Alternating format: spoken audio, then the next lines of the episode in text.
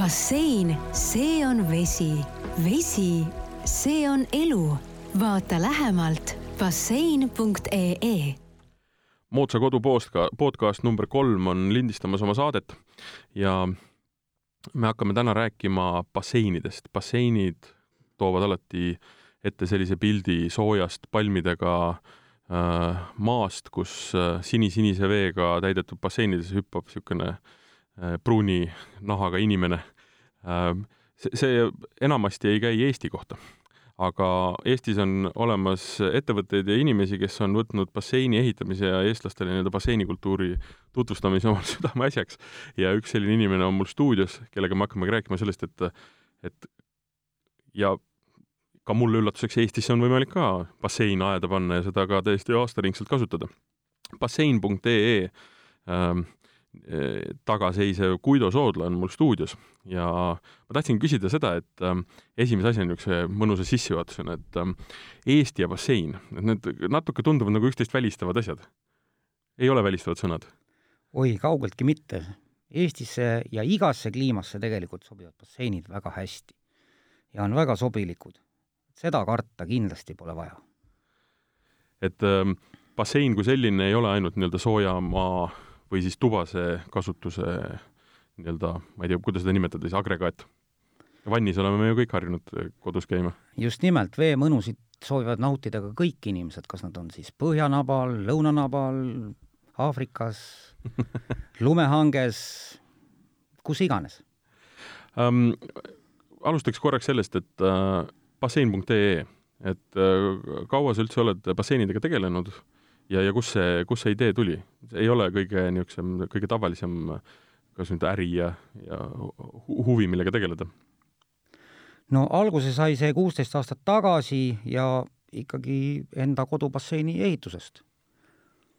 et tuli rajada endale koju bassein, sest keegi teine ei suutnud seda pakkuda, ja sealt see kõik edasi läks. aga kuidas sa ise selleni jõudsid, et äh, oleks vaja basseini? No kuna läbi aegade olen ise olnud nagu veeinimene ehk nagu eestlane ikka saunast vette ja, ja veest sauna, siis ikkagi ju kuidagi oli vaja ju saada vett endale koju lähemale.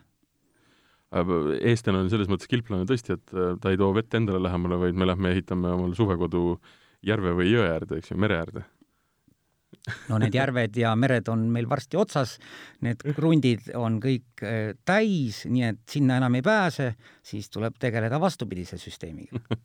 Aga kui me räägime basseinidest, siis äh, mis, millistest basseinidest me räägime, sest me konkreetselt, äh, ma, ka see pilt, mille ma maalisin nii-öelda siin saate alguses, on, on tegelikult ütleme, betoonist maa sisse kaevatud basseinid, mis on kahelkividega valistatud sellised äh, sinis, sinist vett täis, et me, me ei räägi päris sellistest basseinidest Eesti tingimustes.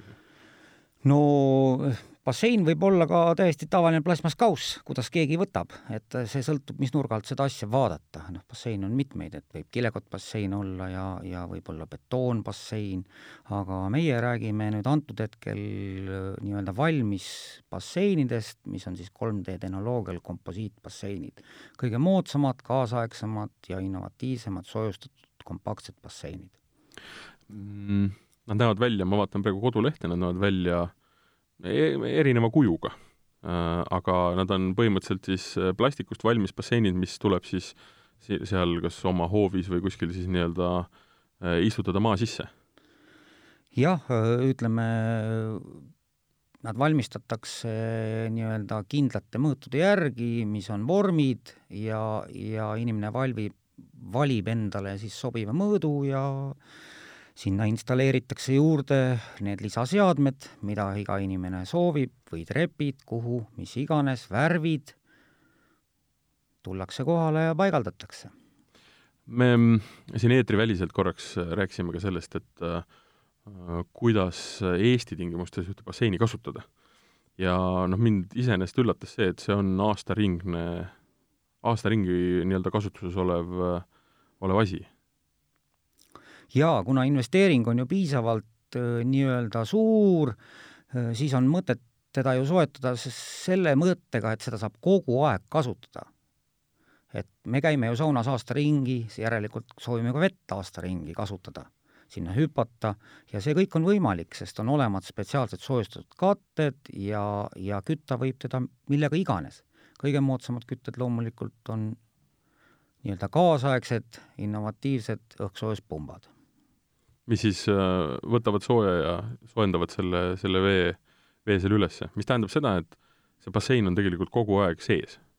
jaa, et äh, soovituslik ongi, et äh, need basseinid töötavad aasta ringi kogu aeg, iseasi, kas seda temperatuuri hoitakse kõrgemal või pisut madalamal, aga peamine on see, et nad on kogu aeg töökorras, siis on vesi puhas, hügieeniline ja alati nii-öelda valmis sissehüppamiseks. kui tihti sellist basseini siis, ma ei tea, on, on, on mingit statistikat või mingeid numbreid olemas? kui tihti sellist basseinis kasutatakse, kui keegi on selle endale nii-öelda aeda, aeda pannud? no inimesi on erinevaid ja harjumusi on ka erinevaid, et kõik sõltub sellest, kuidas nad enda peas ja kehale selle on nii-öelda selgeks teinud mm. -hmm. et äh, fakt on see, et need, kes ütlevad alguses, et nad ei ole absoluutselt äh, nii-öelda ise huvitatud, aga väiksed pereliikmed on sellest väga huvitatud, siis osutub hiljem hoopis teistsuguseks, et lapsed ütlevad, et see, kes selle soetanud on, see on kõige suurem huvi, ujuja ma just hakkasingi seda mõtlema, et ähm, äh, ja ma ei, absoluutselt ei ütle seda basseinide kohta, sest et noh, minule ka vesi meeldib ja basseinid meeldivad, aga tihtilugu ostetakse mingisugune asi, millel on tohutu suur äh, niisugune entusiasm alguses ja siis äh, mingil hetkel hakkab ta noh, ei ole aega sellel õhtul ja siis ei ole tollel õhtul ja ja, ja, ja, ja, ja siis ta seal katte all vaikselt on ja kogu aeg maksan neid arveid. no need ülalpidamiskulud muidugi ei ole sellised suuruses, suurusjärgus, et, et, et see nüüd käiks üle jõu. et need on täiesti normaalsed kulud ja, ja kui see esimene eufooria võib-olla üle läheb, siis käiakse võib-olla mõnevõrra vähem, aga lühikese aja möödudes jälle leitakse, et, et on basseinis mõnus olla ja, ja kümmelda aga kas ähm, see bassein ostetakse pigem täiesti eraldiseisvana või, või tihti nii-öelda sauna pikendusena? On nii ja naa, et on ka selliseid, kes kõigepealt paigaldavad batseini, siis ehitavad maja ja siis tuleb alles saun sinna otsa. et, et hakkavad krundi peal kõigepealt käima, käima basseinis? jaa, selliseid olukordi on olnud väga palju see on väga põnev. aga kui, kui me lähme konkreetses, konkreetseks ja hakkame rääkima eestlastest ja basseinist, siis milliseid basseine eestlased ostavad?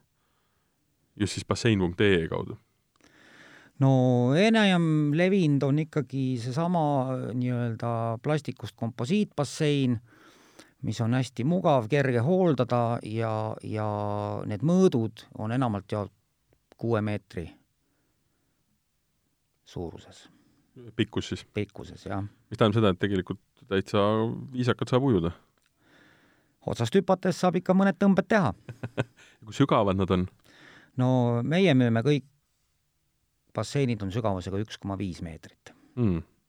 nii et käsi ikkagi põhja ei lähe, kui krooli teed?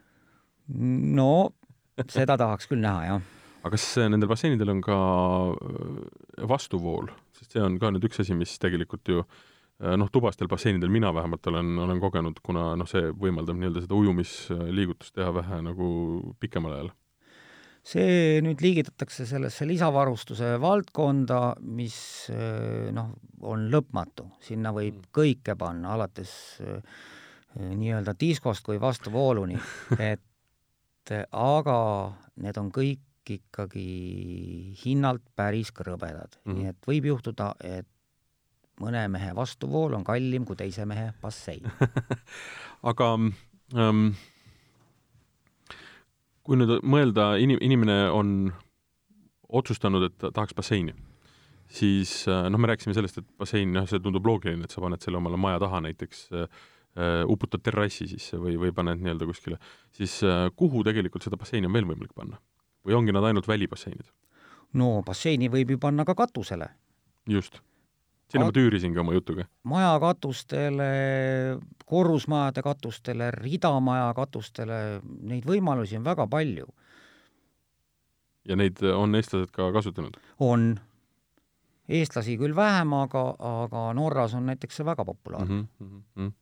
okei okay,, aga eelmise küsimusega algab see samamoodi, aga ütleme, kui on tekkinud plaan ikkagi see bassein nüüd äh, omale muretseda, siis kuidas see protsess käib? Millest ma peaksin alustama? no protsess on tegelikult mina, mina, mina näiteks tahan nüüd omale basseini ja tulen äh, konsultatsiooni no reeglina eestlane ikkagi algus häbeneb äh, konsultatsiooni tulla, vaid kõigepealt ta ikkagi kirjutab kirja või helistab, nii-öelda ääri-veeri uurib ja, ja siis lõpuks haarab kinni pakkumisest mm. -hmm. aga, aga noh, see on kahepoolne nii-öelda äratundmine, et vaja on tegelikult teada, mis tüüpi inimesega on tegu, mis on tema vajadused, milline on tema krunt ja kuhu ta seda planeerib ja sealt saab alles edasi minna, milline bassein talle üldse sobib ja milline bassein talle üldse on vajalik. sest reeglina inimesed seda ei tea esimese hooga ja lahmivad numbreid ühest kümneni, kui tegelikult nende jõud võib-olla sobib ainult viiele me-, viiemeetrisele basseinile. ja lõpuks noh, võib-olla ta ei soovigi basseini, vaid tahab tegelikult mullivälja. just nimelt, just nimelt. või mõlemid korraga. või mõlemid korraga, just. ühes on jahe, teises soe mm. -hmm, mm -hmm aga nüüd ütleme, on, on valik tehtud, ma tahan äh, ujuda ja, ja tahan seda teha sooja, sooja veega, siis äh, mis on järgmised sammud? mis, ma saan aru, noh, tuleb inimene kohale ja vaatab nii-öelda objekti üle esiteks, eks ju? jaa, jaa, et kõigepealt on ikkagi objekt üle vaadatud, peale seda pakkumine tehtud, kui pakkumine sobib, tellitakse kaup kohale, paigaldamine on üks kuni kolm päeva, see tähendab, kõik käib tegelikult väga kiiresti mm, kui ei ole tegu mingisuguse ultramõõdu ja, ja, ja eritellimusega, aga kõik nii-öelda klassikalised, standardsed, lihtsad nii-öelda ujumiseks või suplemiseks mõeldud basseinid, see käib kõik imekiiresti mm. -hmm. nii et äh, kaevatakse auk, istutatakse see äh, nii-öelda bassein sinna sisse, ma saan aru, ka, ka, ka siis nii-öelda soojustus või, või soojust andev mootor ja kõik need asjad samamoodi? põhimõtteliselt see käib kõik nii jah, et e-, ega, ega kõiki nii-öelda retseptisaladusi ei saa ju siin lahti rääkida, aga põhimõtteliselt, et hommikul tuleme, õhtuks on bassein sees ja järgmine päev saab pererahvas juba ujuda kui äh, kiiresti üks selline, nojah, okei okay,, see on jällegi küsimus, äh, kui ei tea äh, ju basseini suurust, eks ju, aga noh, räägime niisugusest, mis me mainisime enne, kuue meetri pikkust, ütleme, basseini, et kui kiiresti see üles soojeneb? no meie tingimustes kõik sõltub ilmastikust ja olust, aga keskeltläbi kolme päevaga nad üles soojenenud ja, ja siis kahekümne kahe, kahekümne nelja kraadini kevadest sügiseni aga kui ähm, võtta nüüd seda konkreetselt, et äh, me, me rääkisime ka sellest, et ta tegelikult aasta läbi töötab, selles mõttes, et äh, ta on kogu aeg ühes temperatuuris, ta on kogu aeg kasutatav, siis äh, noh, on küsimus selles, üks asi on see, et mis see äh, bassein ise maksab, me kohe jõuame selle juurde. aga mis see ülalpidamiskulu siis on? See tundub, noh, ma ütlen, et me siin saateväliselt ka natukene rääkisime, et inimesed tegelikult ei tea sellest kõigest äh, liiga palju ja arvavad, et see ongi meeletult kallis ühtepidi ja siis, äh, kui sa oled selle investeeringu teinud, siis äh, hakkab nii-öelda ka elektri, elektriarvele kõvasti nii-öelda lisa tegema no kõik sõltub muidugi ka sellest, et milline on veetemperatuur, et kui lähtuda sellest, et keskmine basseini temperatuur on nii-öelda kakskümmend neli kraadi, siis need kulud on ikkagi nii-öelda väga mõistlikud, kui loomulikult hoitakse aasta läbi kolmkümmend kraadi, mis on nagu ligilähedane vanniveele, mis ei ole ka kaugeltki karastav ja üldsegi nagu sobilik nii-öelda igapäevaseks kümblemiseks, vaid korraks sisse hüppamiseks, siis vahe on muidugi jah, võib-olla ka mitmekordne, aga basseini ülalpidamiskulud keskeltläbi on nelikümmend viis kuni kuuskümmend eurot kuus.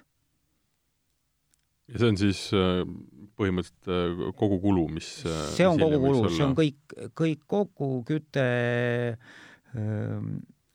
sinna tõenäoliselt pannakse ka mingid valgustid, aga noh, need on LED ja need ei võta midagi. ja need ei põle ka kogu aeg. Need ei põle ka kogu aeg, jah. aga nüüd jõuame selle kõige olulisema küsimuse juurde mis need basseinid maksavad? no rusikareegli järgi on selline standardhind ehk baashind äh, tuhat euri jooksev meeter pikkuse mõõtes mm. -hmm. ja sealt siis varieerub mudelist, värvist, lisavarustusest reeglina ülespoole mm. -hmm. no seda kindlasti uh,. mis tähendab seda, et niisugune kuuemeetrine bassein on siis circa kuus tuhat eurot pluss paigaldused pluss kõik äh, kellad ja viled, mis ma sinna soovin, eks? just, just mm. -hmm. ehk baashind. baashind uh,. kindlasti on ka väiksemaid basseine olemas? on, on, aga äh, väga ei soovita alla viie meetri, sellepärast et äh, siis ei saa hüpata no ja, ja lapsed, kellele tõenäoliselt esmajärjekorras seda muretsetakse, ikkagi soovivad hüpata just, et ja lapsed kasvavad väga kiiresti suureks, et kui nad on alguses väiksed ja mõeldakse, et neile sobiks ka kahe- või kolmemeetrine bassein mm, -hmm. siis kolme aasta pärast lapsed ütlevad ai, ai, ai, mis investeeringud te vanemad mulle teinud olete. aga seda on ka tulnud ette, et ongi juhtunud niimoodi, et lapsed on suureks kasvanud, et tuleb minna ja bassein ümber vahendada? no ma olen püüdnud, olen püüdnud ennetada neid projekte, aga on juhtunud mm. -hmm. et äh, on, on nii-öelda võetud väiksem ja siis tegelikult vajadus on suurem järgi? jaa, see tuleb kiirelt välja, kuu aja pärast on see kõigile perekonnaliikmetele selge, et bassein sai liiga väike. aga, aga mõni on lükanud ka siis selle ostu edasi, sellepärast et äh, ta arvab, et ikkagi nii suurt basseini meil vaja ei ole mm. -hmm. nüüd ähm, teine täiesti ju nii-öelda noh, küll nad no ikkagi vannid, eks ju, ei saa nimetada basseiniks, aga on, on nii-öelda need mullivannid või jakuusid, eks ju. et ähm, nende temperatuuri tuleb hoida kõrgemal, nemad ei ole nii-öelda karastamiseks mõeldud äh, basseinid otseses mõttes ju. et äh, kuidas nendega on inim-, eestlaste nii-öelda suhe ja, ja, ja soov nende järgi?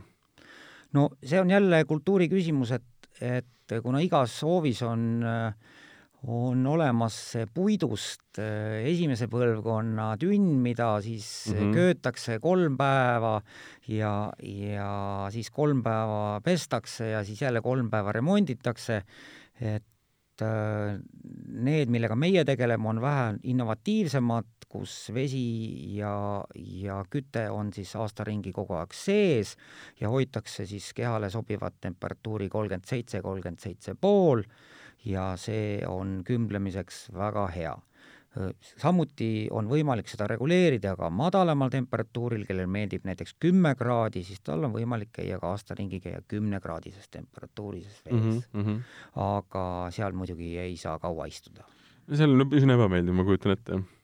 aga põhimõtteliselt on jällegi sama asi, et äh, suvalisel hetkel tahan äh, minna kümblema, tõstan noh, talvel äh, lumise katte pealt, suvel hüppan lihtsalt sisse ja on kogu aeg meeldiv temperatuur ja jah, põhimõtteliselt küll, et, et äh, mul endal äh, nii-öelda kolmas aasta tiksub ta vaikselt ja, ja ükskõik, kas tulen töölt või sportimast või reisilt, ma tean, et üks asi on kindlasti mm -hmm. alati valmis, see on nii-öelda aastaringseks kasutamiseks džakuusi, et ma ei pea mõtlema midagi, ma tõstan kaane üles ja, ja lähen. loomulikult, kui vahepeal pole olnud elektrikatkestust aga ma saan, see ongi alati hea küsimus nii-öelda, nagu kingsepa käest küsitakse, et kas ta käib paljajalu, et ma saan aru, et majatagune on basseine täis täis ei ole täis ei ole, aga, aga, aga kõik nii-öelda valikud on olemas, et, et enda naha peal enne ära proovida ja katsetada, siis saab ka teistele neid pakkuda. aga kas ähm, mõni niisugune markantne lugu, et äh, kus on pidanud inimesi nii-öelda väga veenma või, või, või jahutama seoses sellega, et bassein osta või mitte osta? ei ütleme, et eestlane ikkagi on kolme aasta nii-öelda projekt, et ta võtab ikka kolm aastat hoogu. ta käib kolm aastat, küsib ja uurib ja puurib ja lõpuks ostab ära. aga äh, kõige parem viis äh, selgeks teha, et seda on vaja või ei ole vaja, on see, et saab katsetada kuskil, kas on võimalik tulla kuskil ka seda basseini tegelikult katsetama, sest et äh, noh, ma ütlen ausalt, et see vajadused mingite asjade järgi tekivad ju alati siis, kui A, kas naabril on või siis oma nahaga tunned ära, et, et tegelikult see on tõesti hea asi ja vajalik ja mõistlik? jaa, ei, see võimalus on kõigil olemas ja ma pole seda kellelegi ka keelanud, et kõik on saanud äh, nii-öelda proovida ja katsetada, kes on vajanud, aga reeglina on see kõige parem nii-öelda reklaamiagent on ikka naaber et nad on oma sõbra või naabri käest saanud seda proovida ja, ja seal kümmelda ja, ja siis nii-öelda need ideed seal tulevadki um,. kus toodetakse basseinid? no basseinid toodetakse ikka Euroopas. Need on kõik Euroopas toodetud basseinid ja, ja spetsiaalselt Eesti jaoks, et, et ei tohi isegi ajada, et äh, nii selles hinnapoliitikas ka, et keegi kuskilt leidis endale sellise kesta, et see on nii soodne hind, aga paraku selle seina konstruktsioon ei vasta nagu meie põhjamaisesse kliimasse. et need, mis meie nii-öelda teeme, laseme teha, spetsiaalselt on ikkagi spetsiaalselt tugevdatud, mitmekihilised nii-öelda konstruktsiooniga valmis basseinid. see tähendab seda, et joonised on läinud Eestist tehasesse kes teeb nad seal valmis või on need joonised või ütleme, vormid olemas, me liht-, te lihtsalt selles mõttes, et basseini saadab nii-öelda oma mingid spetsifikatsioonid sõltuvalt sellest, mis äh, meil kohapeal vaja on? jah, vormid on ikka neil olemas, sest vormid äh, on väga kallihinnalised mm -hmm. ja, ja meil Eestis sellist turgu ei ole, aga just spetsifikatsioon, et kui paks peab olema sein, mitmekihiline, mis seal vahel peavad olema, see kõik on üks suur teadus ma saan aru, et ma lähen nüüd, äh, hakkan saladusi välja noh, aga me oleme siin ju omavahel, eks ju. et ähm, kui, kui vaadata seda ühte basseini, konkreetselt seda seina, millest ta koosneb? no et see on selline saladus, mida, mida välja ei saa rääkida, sest tuleb kohe konkurent, jah? aga ähm, teine osa nii-öelda sellest ärist on needsamad äh, mullivannid ja nende tootmine, ma saan aru, ei toimu kuskil Euroopas, vaid täitsa Eestis? jah, neid me toodame ise ja, ja toodame Tartus ja, ja äh, teeme täpselt äh, vormi äh, nii-öelda, töötasime seda vormi mitu aastat ja, ja tundub, et saime väga hea tulemuse. kust see idee tuli nagu ise hakata tootma ja just siis nii-öelda neid mullivanne? No eks äh, ise ole oma nahal ka kolm puutünni läbi äh, nii-öelda katsetatud ja põletatud ja, ja, ja ära immutatud. Ja eks ikka inimene ju areneb, areneb, äh, keha tunnetab ära, milliseid mugavusi on mm. vaja. Ja vastavalt sellele siis see idee peas ammu juba töötas, millise kujuga, kui suur ja millise varustusega peaks olema tegelikult üks õige kümblustünn. ja, ja siis me tegime mm -hmm. ka kaua, kaua, kaua tehtud kaunikene. aga mi-, mi-, mis siis peaks olema? ja mis teeb selle konkreetse, siis selle mullivanni nagu eriliseks, see kuju siis näiteks? just nimelt, et, et see kuju on, see kuju on nii-öelda kehakuju järgiv, jälgiv, kehakuju järgiv, jälgiv äh, nii-öelda vorm, kus on ruumi ennekõike jalgadele mm. -hmm. ehk need kaheksa või kümme inimest, kes seal sees istuvad, neil on kõigil jalgu kuhugile panna.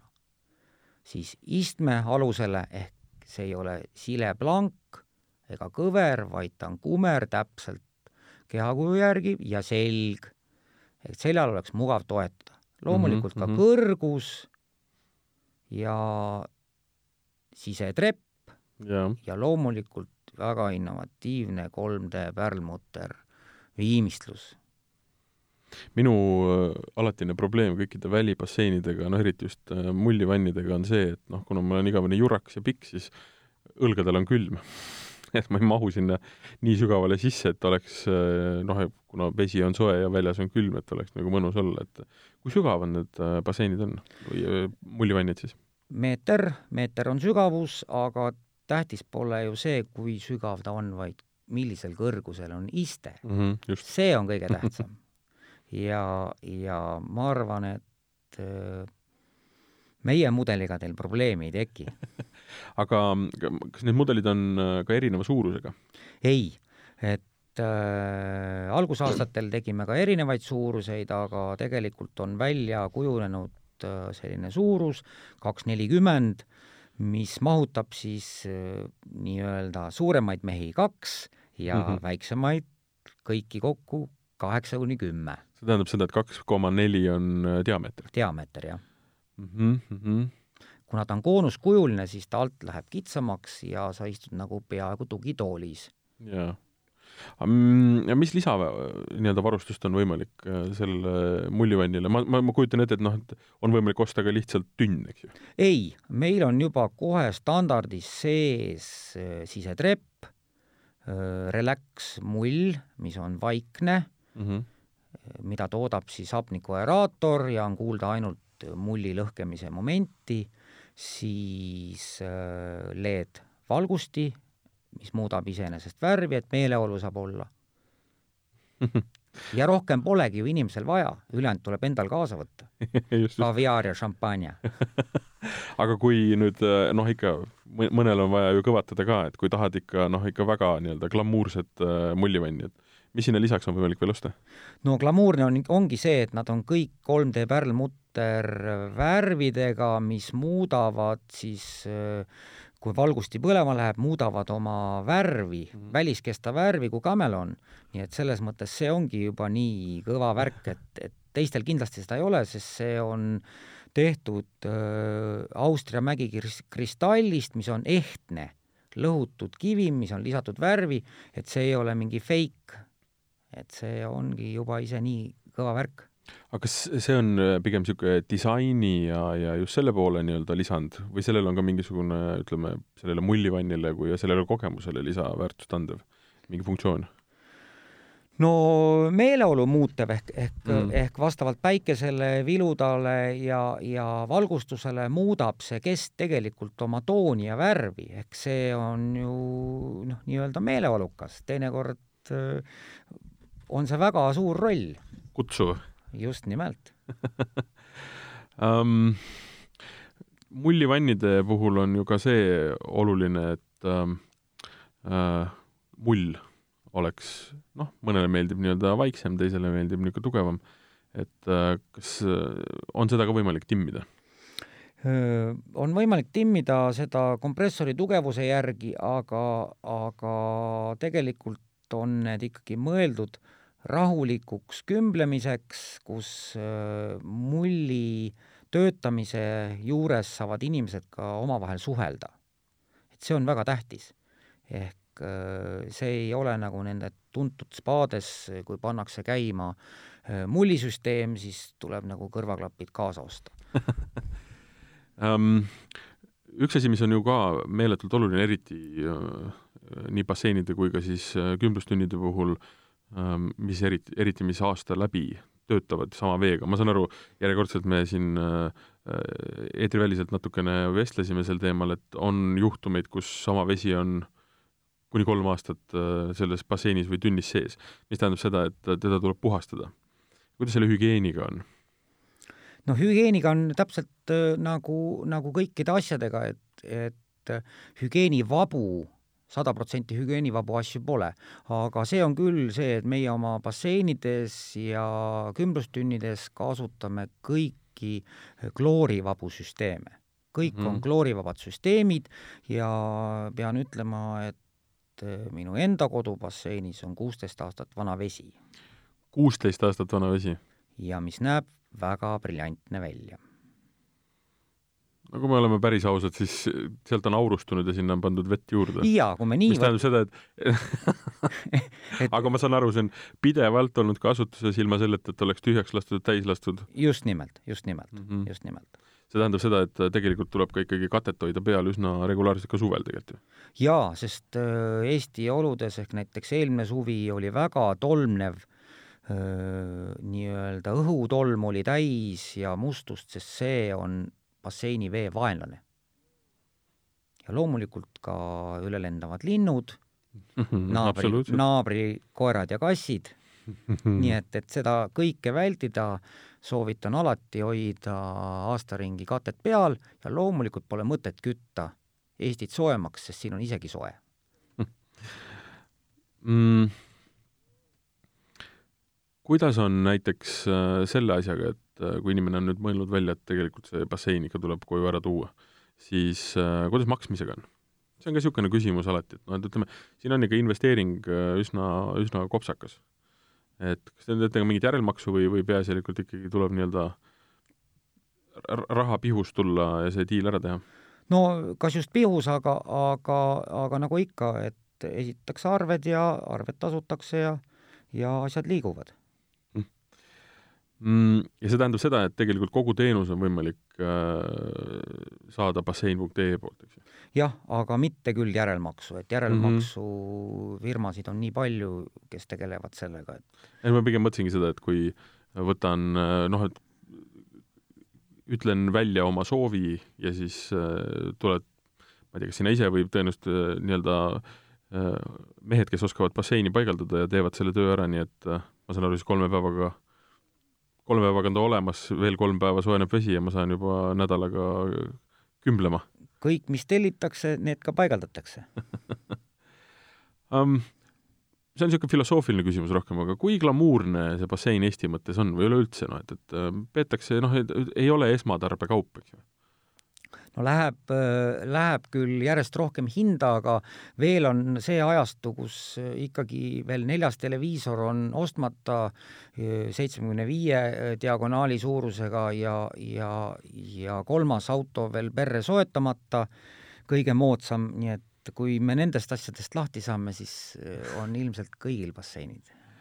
aga mm, basseinimüüjalt seda võib-olla keeruline küsida, aga on bassein luksustoode või on see lihtsalt niisugune, on see tervisetoode, on ta meelelahutustoode? ta on ikkagi pigem äh, tervisetoode, äh, ei ütleks, et luksustoode, sest äh, arvestades, et mil-, palju rahvast käib spaades ja veekeskustes ja nad kulutavad sinna meeletu summa igapäevaselt, siis noh, et üks pereisa ütles mulle, et ta aastaga hoidis basseini raha kokku. kui otsustasid spaas enam mitte käia? just nimelt. no need olid tõsised spaahundid. jah, viis liiget olid peres ja nad käisid kogu aeg spaas. arusaadav, arusaadav um,. kuidas on praegu, ütleme, laoseis, kui ma tahan noh, ega vahet ju ei ole, nüüd lumi läks ka ära, nüüd on jälle hea pehme kaevata, et et kui ma tahan äh, basseini või, või mullivanni panna, et äh, kui kaua ma ootama pean? No laoseis on varieeruv, aga -hmm. aga, aga need ajad ei ole pikad. et ootama, ootama liiga pikalt ei pea? ei pea, kui ei ole tegu eritellimusega, siis asi laheneb kiirelt. Nonii, ja nüüd jõuamegi eritellimuste juurde. ma saan aru, et standard on, on äh, tegelikult vist enamus inimestele niikuinii sobilik, aga, aga mis on need eritellimused? Mis, mis või ma, ma arvan, kõige lihtsam on võib-olla näidete kaudu seda illustreerida, et ma ei tea, tehakse L-tähekujuline bassein. S-tähekujuline bassein. ei, seda neljas erineva kõrguses olev bassein. Vaat elutarkus on õpetanud seda, et, et kui teha liiga keerukaid asju, siis need ka ei toimi mm. -hmm. et pakume ikkagi töökindlaid lahendusi, mis on järgi proovitud ja, ja mida me suudame ka hallata. Et äh, inimene on võimeline välja mõtlema igasuguseid asju ja soovib ka võib-olla igasuguseid asju, aga kas neid igasuguseid asju just mm. vaja on, see on teine küsimus. kui korraks äh, ütleme klientuuri uurida, siis äh, kes on need inimesed, kes peamiselt ostavad? kas see on nagu jõukate inimeste noh, tõsiselt ütleme, villa, villad, mille taha need basseinid pannakse või või, või kes, kes see on ja, ja kas on rahvuses mingi erinevus?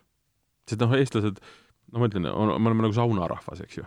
siis on mõned, kui mõtleme näiteks jaapanlaste poole, siis eh, need on konkreetselt nii-öelda kümblusrahvas, eks ju, sealt küll ähm, noh, kuidas, kuidas sellega on?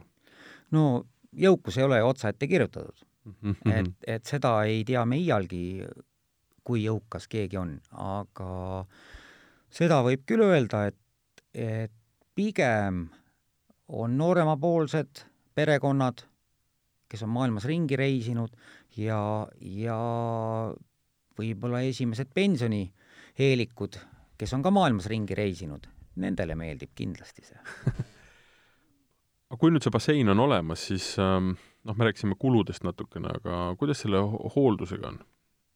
mis, mis peab, no ütleme, ma saan aru, et kui ta aasta ringi tegelikult äh, toimib, siis kas sinna on üldse vaja kätt külge panna või, või mis, mis teha oleks vaja? No kätt tuleb alati külge panna, aga, aga, aga nii paljugi vähemalt, et, et basseini nii-öelda puhastamiseks on mõeldud sellised innovatiivsed robotid, mis siis pesevad selle basseini seina kui ka põranda ja korjavad kogu mustuse viimse nahatükini enda sees olevasse kassetti. et nii palju tuleb ikkagi, endal tuleb see robot sinna basseini panna ja pärast hiljem see kassett välja võtta ja ära puhastada. see robot on siis mingi asi, mille saab, ma saan aru, siis rentida või? ei, robot tuleb kaasa? ei tule kaasa, kui inimene ei soovi, aga reeglina nii-öelda inimesed soovivad, sellepärast et see on väga mugav. see on ühe nupu liigutusega, hoiab ta sinu basseini nii-öelda puhtana. aga mismoodi ta toimib? milline ta välja näeb, mismoodi ta toimib?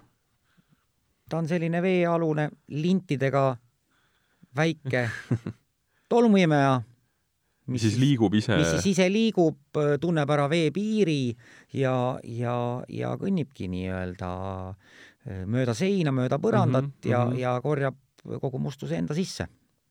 järjekordselt vett välja laskma ei pea? ei, ei, ei, ei. ja ja kui seda kasutada mm -hmm. nii-öelda kaks korda nädalas, siis on bassein alati puhas mm kui rääkida natukene maailmast ja trendidest, siis milline on basseinide trend maailmas? noh, sest Eesti natukene ikkagi paratamatult sammub äh, nii-öelda järgi sellele või, või, või näiteks, miks mitte, võib-olla me olemegi selles vallas täiesti eesrindlikud? no trendide suhtes äh, on siin väga keeruline tegelikult kaasa rääkida, sest need, mis on maailmas trendid, ei saa me siin väga kasutada, kuna meie kliimavöönd on väga eriline et et äh, see muutub kahekümne nelja tunniga katastroofselt ühest äärmusest teise, et seda ikkagi mujal maailmas ei ole, seal on stabiilselt soe ja sinna sobivad hoopis teised mudelid. nii et selle, selles mõttes oli ka eelnevalt juttu, et need konstruktsioonid, mis toimivad mm -hmm. Lõuna-Itaalias, Prantsusmaal, Hispaanias, need kahjuks meile ei sobi. no aga vaatame siis meie kliimaga sarnaseid riike meil siin põhja poole. et sa mainisid ka, et Norra on üsna nii-öelda äh, populaarne riik äh, basseinidele ja ma saan aru, siis katusebasseinidele see vist oli lihtsalt näide, et kuidas meil äh, põhjanaabritega, kuidas on, ütleme, võrdlus põhjanaabritega? meie nii-öelda basseinilembus ja näiteks soomlased, rootslased, norrakad? No mulle tundub, et, et järjest nii-öelda aktiivsemaks me muutume ja, ja tehnoloogiliselt me kindlasti alla ei jää vaata, et me oleme isegi nii-öelda kaugemale läinud, just need kloorivabad süsteemid, sest isegi meie kaudu tellitakse asju Prantsusmaale mm. -hmm.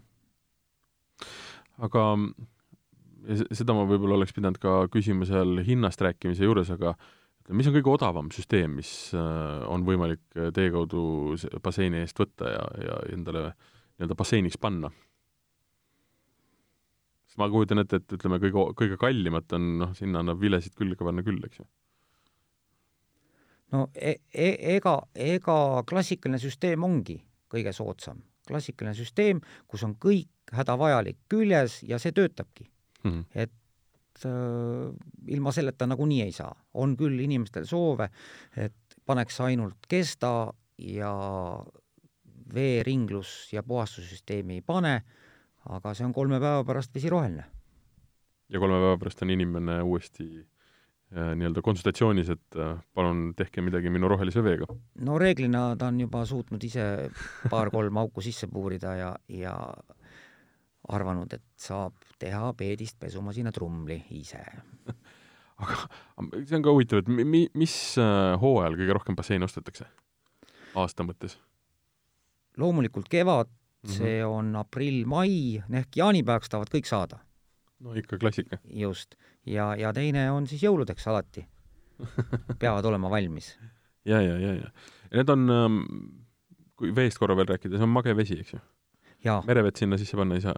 saab panna, aga, aga pole vaja mm. -hmm. sellepärast, et merevee mootorid, torud pole mõeldud merevee kasutamiseks mm. -hmm, et ikkagi täiesti tavaline kraanivesi ja tavaline kraanivesi, mida siis mineraliseeritakse mm. -hmm. ja see mineraliseerimine toimub siis? läbi filtri, et äh, meie uudsena ei kasuta oma süsteemides liiva, vaid kasutame mineraali, Jugoslaavia mägimineraali ja, ja iga kord, kui vesi sealt läbi läheb, siis ta mineraliseerib seda vett. ehk siis nii kümblustünnides kui basseinides, kui tellitakse, on siis mineraliseeritud puhas vesi väga mõnus. ei, mina olen kindlasti suur nii-öelda nii mullivanni kui ka, kui ka basseini austaja, aga see on ju alati, ütleme, ongi, noh, sa naudid seda spaas või siis on sul mingi siseujula, eks ju, või oled käinud välismaal äh, soojemates riikides puhkusel, kus tegelikult noh, bassein on lihtsalt äh, noh, ütleme peaaegu inimõigus, eks ju. et siis äh, eks ma olen, mul on ka natukene võõras mõelda, et maja taga on Eestis bassein. aga mõtlesin, et ma lõpetuseks küsin selle, et kui, kuidas põhjendada naisele, et ma tahan minna basseini osta no reeglina naised pöörduvad tegelikult varem selle küsimusega no siis vastupidi, kuidas põhjendada mehele, et nüüd on vaja teha investeering, meil on vaja basseini? vaat see on kõige suurem küsimus. aga kuidas on põhjendatud?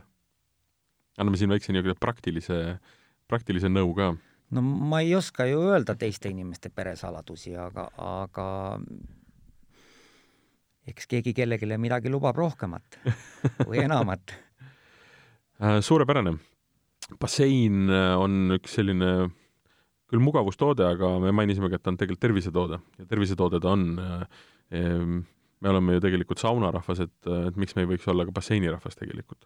et ma arvan, et noh, ja, ja arvestades seda, et meil kliima soojeneb, räägitakse ju sellest, et kahekümne aasta pärast kasvab meil viinamarjad siin, siis ei ole kaugel see aeg, et tegelikult bassein on samamoodi inimõigus nagu ka mõne, mõne, mõnedes Lõuna-Euroopa või, või Aasia riikides minul oli väga põnev, ma loodan, et äh, kuulajad said ka basseinidest rohkem targemaks ja, ja, ja eriti just selles osas, et äh, need basseinid ei ole mingisugune hiina keel, et äh, nad on tegelikult täiesti mõistlikud, mitte väga kallid ja täiesti mõistlike nii-öelda ülalpidamiskuludega äh, ikkagi meelelahutus, siis tervis või, või tervis ikka enne? no ikka tervis enne, et, et tahaks ikka öelda, et, et saun ja vesi käivad ikka käsikäes kuidas äh, kuusteist aastat äh, äh, sama veega basseini kasutanud inimene ütleb, et liigesed on korras, tuju on hea? kahjuks mind pole raadios näha ja ma võin kinnitada, et naeratus on näol, nii et mul on tunne, et tuleb, tuleb bassein osta. aitäh, et kuulasite. stuudios olin mina, Martin Hanson, selle saate juht.